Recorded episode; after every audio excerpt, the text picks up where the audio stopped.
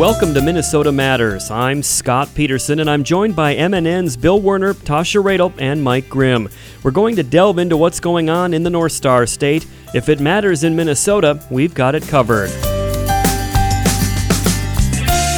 This week, is Minnesota's voting system vulnerable to Russian cyber attacks? We check in with Secretary of State Steve Simon to find out. Also, Minnesotans help get the power back on in Puerto Rico and a preview of the Gopher baseball season. But first, voters went to the polls for special elections this week in south central Minnesota and in the southeast metro, prompted by the resignations of Vernon Center Republican Tony Cornish and South St. Paul Democrat Dan Schoen amid allegations of sexual harassment. But MNN's Bill Werner tells us despite intense efforts by the opposing political parties, neither seat switched sides. Scott, not surprisingly, Republicans held on to Cornish's old seat in Minnesota House District 23B in south central Minnesota. Republican Jeremy Munson from Lake Crystal bested Democratic rival Melissa Wagner 59 to 40 percent. Munson says one of his priorities is addressing tax law changes to make sure that our tax code at the state level conforms with the federal changes that went in. Munson says health care is one of the biggest issues weighing on many in his district, farmers in particular. I hope to meet with legislators and build a coalition to push for price transparency at the doctor's office and pharmacies so that we can lower costs through more competition and uh, see what we can do about allowing consumers in our district to purchase insurance from across state lines. At least in House District 23B, Republicans' win ran counter to the anti Trump backlash Democrats were hoping for. GOP House Speaker Kurt Daudt says The decisive win here, almost two to one for the Republican candidate, really says that people in that district didn't come out and vote against Trump. Meanwhile, in District 54 in the Southeast Metro, Democrats retained their seat in the Minnesota Senate. Cottage Grove resident Karla Bigham beating Republican Denny McNamara by four points, 51 to 47 percent. Senate Minority Leader Tom Bakk says the DFL won it against, uh, I would argue, the strongest candidate the Republicans could have possibly put up. Senator elect Bigham says she's very excited and humbled and predicts education funding and health care will be big topics in the upcoming legislative session. Transportation is um, always an issue that has risen to the top of this district. Clean water more recently. Democrats winning the special election in District 54 gives them a possible shot at retaking the majority in the Minnesota Senate. After this special election, they still have 33 votes. Republicans still have 34. But Paynesville Senator Michelle Fischbach, a Republican, became lieutenant governor when Tina Smith went to the U.S. Senate to replace Al Franken. Democrats argue the Minnesota Constitution does not allow Fischbach to be lieutenant governor and a state senator at the same time. Fischbach responds there's ample legal precedent that she can. That dispute already went to court, but the judge basically said this week the case isn't ripe, that we have to wait and see what Republicans do when the legislature convenes on Tuesday. Senate Republican Majority Leader Paul Gazelka says it's Democrats' move. We're all going to wait together to see what uh, Senator Bakk does. Uh, I, I would like them to leave it alone so we can actually do the people's work. Um, it's already difficult at 34 33, no matter who's in charge. At 33 33, every day we have to have a quorum of 34 to start. And it just, if you thought it was slow last year and you wondered why we had all these late nights and all of that, it's because you have to have 34 every day, and we didn't have 34 every day. So I would hate to have a 33 33. Senate Democratic Minority Leader Tom Bakk says I think the first move really belongs to the Senate Republicans. I think the question is is she going to assume assume her role as president of the Senate when we convene on Tuesday? Then I, I, think there's a clear constitutional violation. I mean, the Constitution seems real clear to me. You can't hold two offices. Now, how do you get the courts to take that issue on and, and uh, address it? I'm, I'm, I'm not as sure. If Senator Fischbach is not presiding, I think then that sends a different signal. If she gavels in, does that tell you everything you need to know? Well, I, I think it tells me that she's clearly going, plans to hold two offices, and then that triggers then that, triggers a lawsuit. It's potentially problematic. Yeah, I think when she casts that first vote, uh, I think that raises a question of is that vote constitutional? I believe that the, the day that she became lieutenant governor, she was no longer a member of the Senate. But we can't seem to get the court to take that issue up. Given this legal strife right at the beginning of the legislative session, plus the shadow of last summer and fall's court battle over Governor Mark Dayton vetoing the legislature's operating funds, how difficult will it be for lawmakers to get things done during the 2018 session, which begins Tuesday? Governor Dayton's answer Well, I'm certainly want to set all that aside. I've had very good meetings, one on one with the Speaker and with the Majority Leader, and of course with the DFL leaders. Everybody in Minnesota has a stake in what we can accomplish, uh, which we'll have our differences for sure, but also working together. This whole tax, federal tax bill and the impact on Minnesota, hugely uh, complex, but vitally important. Hundreds of millions of dollars uh, on the line there. We're going to have to work together, or we're going to have a stalemate, and uh, Minnesotans will have an extremely complicated tax forms to be filling out a year from now. So there are areas where the people have a right to expect us to work together, and I, I'm prepared to do that. I think uh, the leaders have indicated the same. We should proceed on that basis. Senate Republican leader Paul Gazelka says, Amen to the governor. I, I uh, you know, if we look at last year, the tax bill and transportation bill and Real ID and the stopping the collapse of health care and all the different issues, we were at this forum last year and said that's what we needed to work on, and we needed to work on it together. And I will say, you know, the last lawsuit uh, didn't go well for our side, and yet uh, the governor called and said, i want to move forward. Uh, I'm going to, you know, just send me that uh, legislative budget and I'll take care of it. And um, that is his goodwill going forward. We're going to say the same thing. Well, Scott, we'll see how long things stay harmonious at the Minnesota legislature. Thank you, Bill. Minnesota Matters returns after this.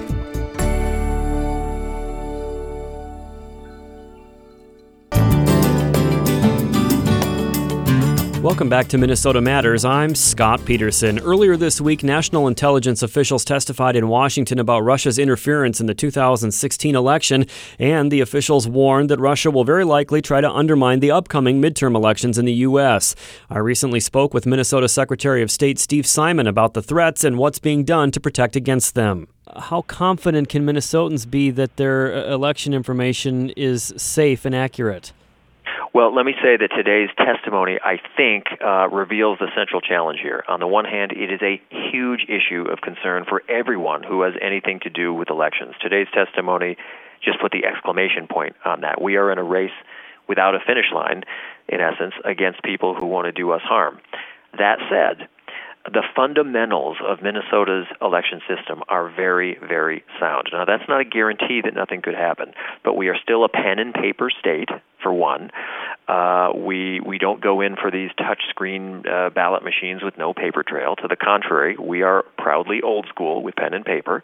And though there are technological components in the polling place, like putting your ballot into a ballot counter, that machine must not and shall not be connected to the internet under state law. So we have some really good things going in Minnesota, but um, there are other portions of the system where we really have to pay close attention. For example, the statewide voter registration system, it's a centralized database of all voters that we in our office of Secretary of State run.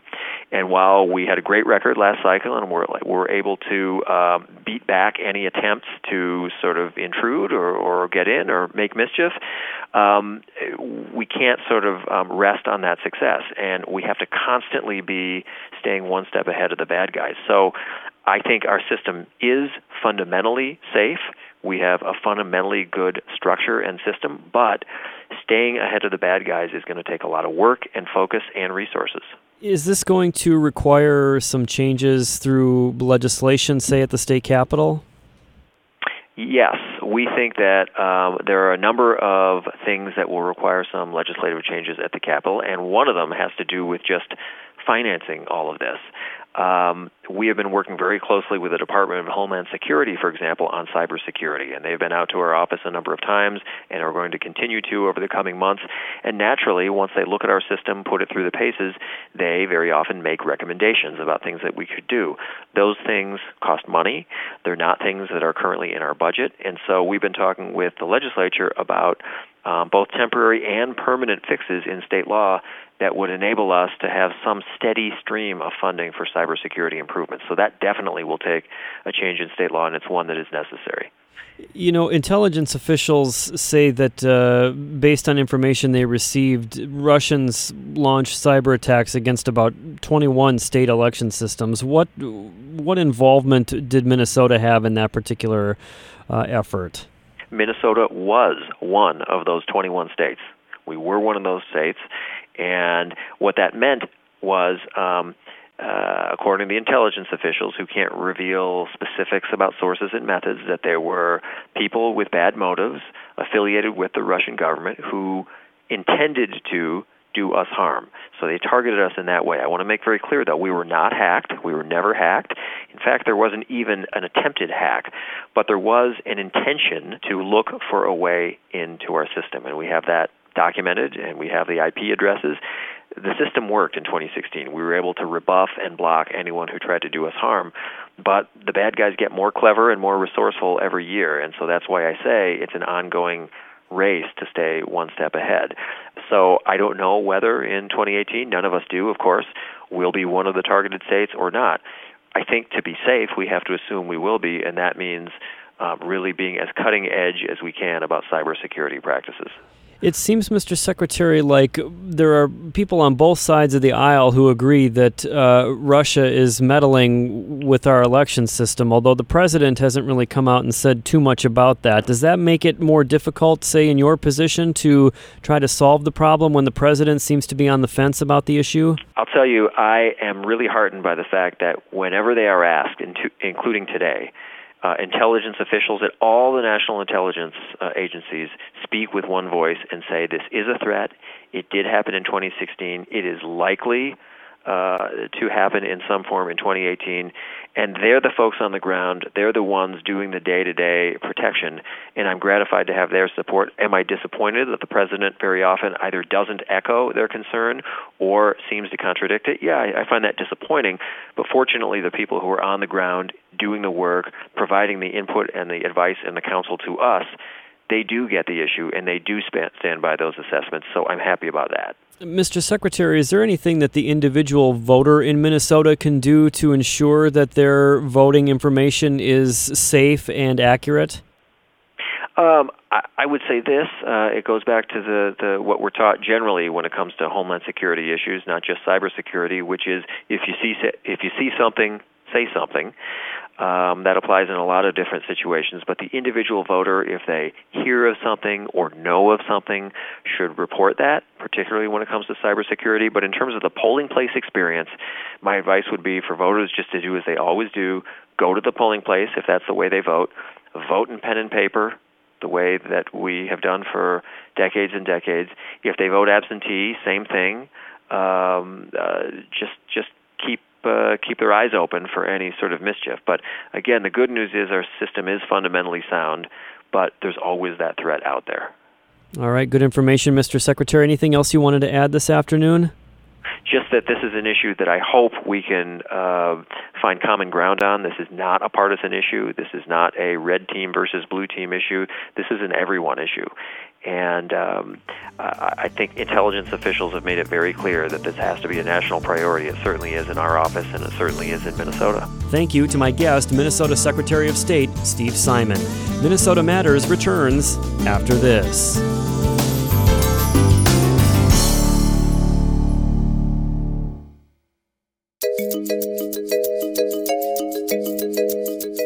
Welcome back to Minnesota Matters. Power crews from across the U.S. are still working to restore full power across Puerto Rico more than four months after Hurricane Maria. J.W. Cox spoke with an Xcel Energy operations manager from right here in Minnesota who spent the last two weeks in the heart of the recovery effort.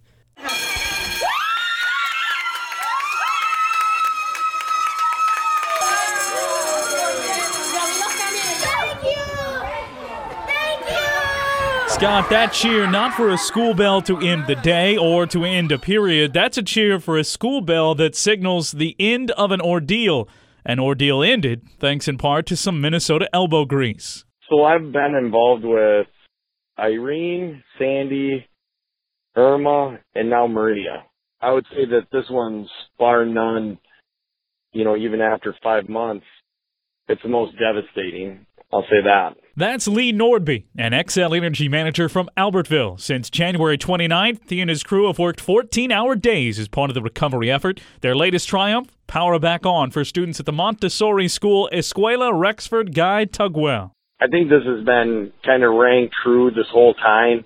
When you when you seen that school video, we did turn on another school today, and the kids were just bouncing off the walls, happy as heck they were hooting and hollering.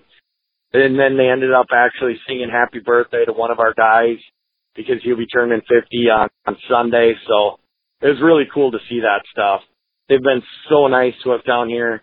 I mean, we've had customers actually cook us a meal out on the, out on the job. One guy ran in, and ended up getting 30 pork chops and rice and all that and made it for enough for 20 guys.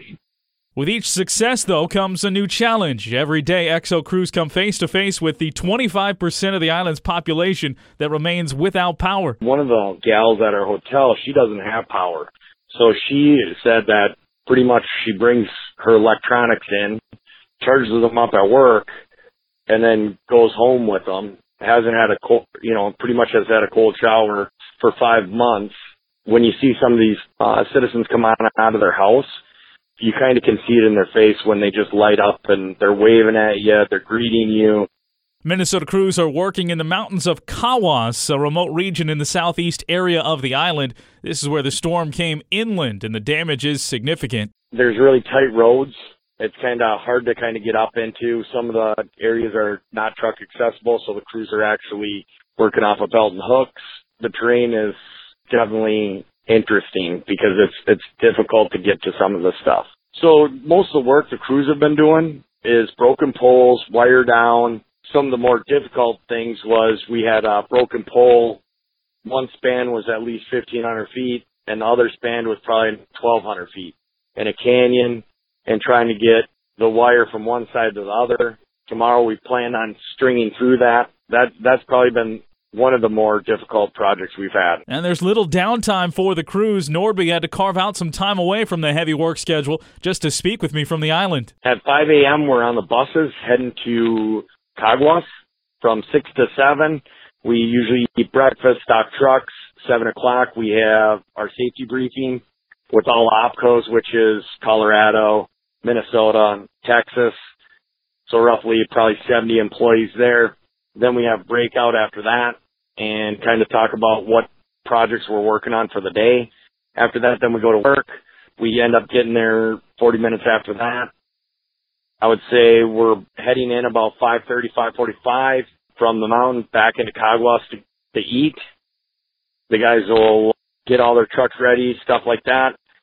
They'll get on the bus at seven, seven to eight. They're riding the bus. Eight o'clock, they'll go and eat from eight to nine, and then they started it all over again on uh, the next day. Nordby says it's rewarding work, but also provides a unique challenge that he and his fellow workers don't see here in Minnesota. Some of the difficulties the crews have come across is kind of working through canyons and trying to get the wire back up in the air, uh, getting them out of the trees.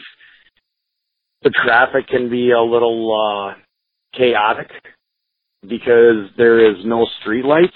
When you come to a street light and it actually works, uh, that's a, definitely a plus. There's a lot of street lights that are without power, so you kind of have to inch your way forward and try to get the right away there. Speaking of home, what's the biggest thing he missed being away from Minnesota? I'd say the family. Definitely not the weather though. I don't really care for the cold weather, so it actually works out uh, a little bit, but I definitely miss my four year old and six year old back at home and my wife. At the time we spoke, Xcel Crews had a direct hand in restoring power to 2,000 people on the island, but there's still plenty of work left for them to do. We're on a, a feeder right now that we'd like to have buttoned up by the time we leave. We would like to see it, as long as we have equipment to put up in the air and all that, we should be able to meet the goal. So to kind of get the whole mountain with the lights on, all that kind of good stuff with that, I would say there, there's a couple more pumps that we'd like to see get energized because for one, they have generators on them and with the generation that's happening, they don't get water 24/7. So sometimes sometimes it's off. So you kind of get water when you get water, right? So we just want to provide some electricity up there so they can have constant water. Nordby and his crews are in the thick of it now, but he says there will eventually be some time to reflect on just what they've been able to accomplish and how they impacted lives. The crews have been doing an awesome job up there. The mayor's even kind of commented on how the crews, all their progress they've been making. I think all the guys here at Xcel just want to come down here and help out. The real gratifying thing that, that you end up seeing is when the customers come out and they're glowing ear to ear. The lights came on, and they can kind of go back to normal, right? What normal is. Uh, we've had some people get teary eyed when the guys are throwing them on. So they've treated us great. Whenever they see us, they just their smile does everything for the crews, makes them really motor through. Nordby says his crew will head home early next week, but he'll stay a couple extra days to help the next crew hit the ground running on continued recovery efforts in the region. Minnesota Matters returns after this.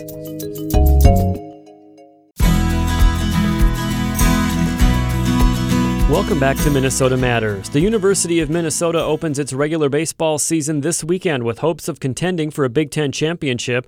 Head coach John Anderson is the all time winningest coach in Big Ten history, currently in his 44th year with the program that includes as a player, assistant coach, and head coach.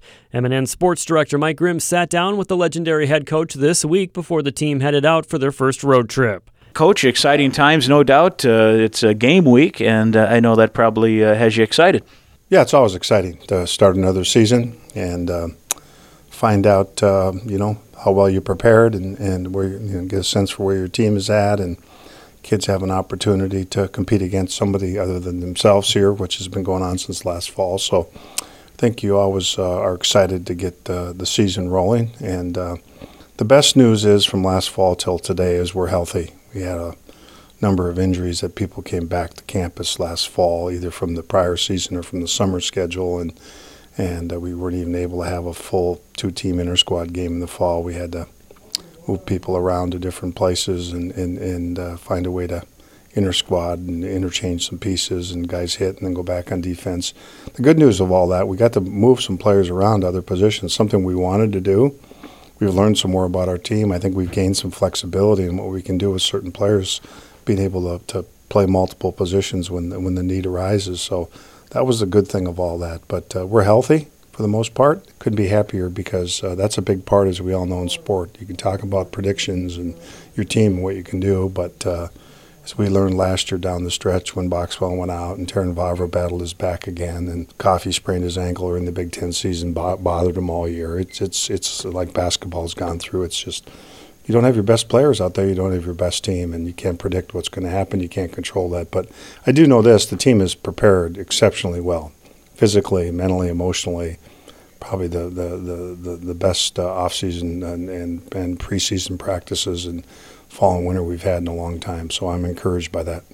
You guys uh, will be in Atlanta this weekend, and then uh, it, not too far in the distant future, you guys are back home playing uh, under that uh, that uh, clear roof of U.S. Bank Stadium and the Vikings facility. And I know you mentioned uh, in the past that that was a big help last year, and I assume that you're excited to get some games. And in particular, you got a nice Big Ten Pac-12 challenge coming up as part of that. Yeah, I think that's what's happened here. We played there last year, and the word got out in the baseball social media circles and, and through the internet. And then you have the Super Bowl in there last weekend, and my email's burning up with people that want to come and play.